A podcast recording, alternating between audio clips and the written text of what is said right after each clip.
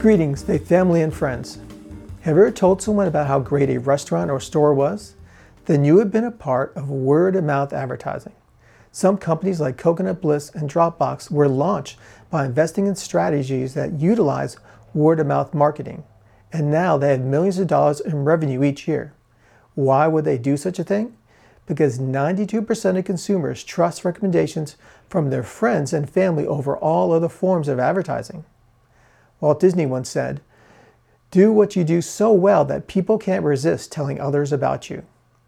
When a person hears from another person that they know how great something is, they are more likely to try it out for themselves. Believe it or not, the same thing happened in the Bible. In John chapter 4, we read a story about Jesus talking to a Samaritan woman at a well outside of the city Sychar. When they finished talking, she ran back into the city and told everyone about her conversation with Jesus verses 28 to 30 say this about what happened. The woman left her water jar beside the well and ran back to the village, telling everyone, Come and see a man who told me everything I ever did. Could he possibly be the Messiah? So, because of the woman's word of mouth advertising or testimony, the scriptures say that the people started to come out of the city and headed toward the well to see Jesus. Verses 39 to 41 state So the people came streaming from the village to see him.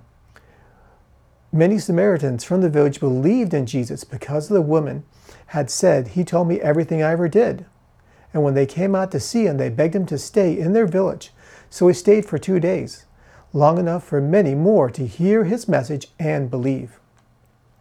Wow, all those people came to believe in Christ Jesus because of the words of one woman.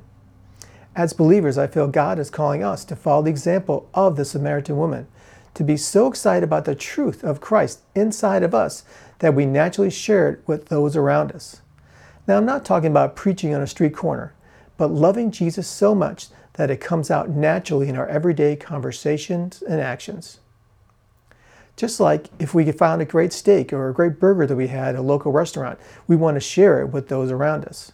So today I want to challenge all of us to be so excited about the wonderful Lord and Savior, Jesus Christ, that we have, and we do what Walt Disney said, that we can't resist telling others about him. Let's pray.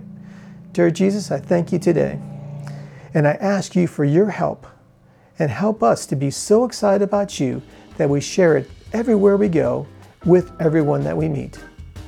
Amen. Keep the faith.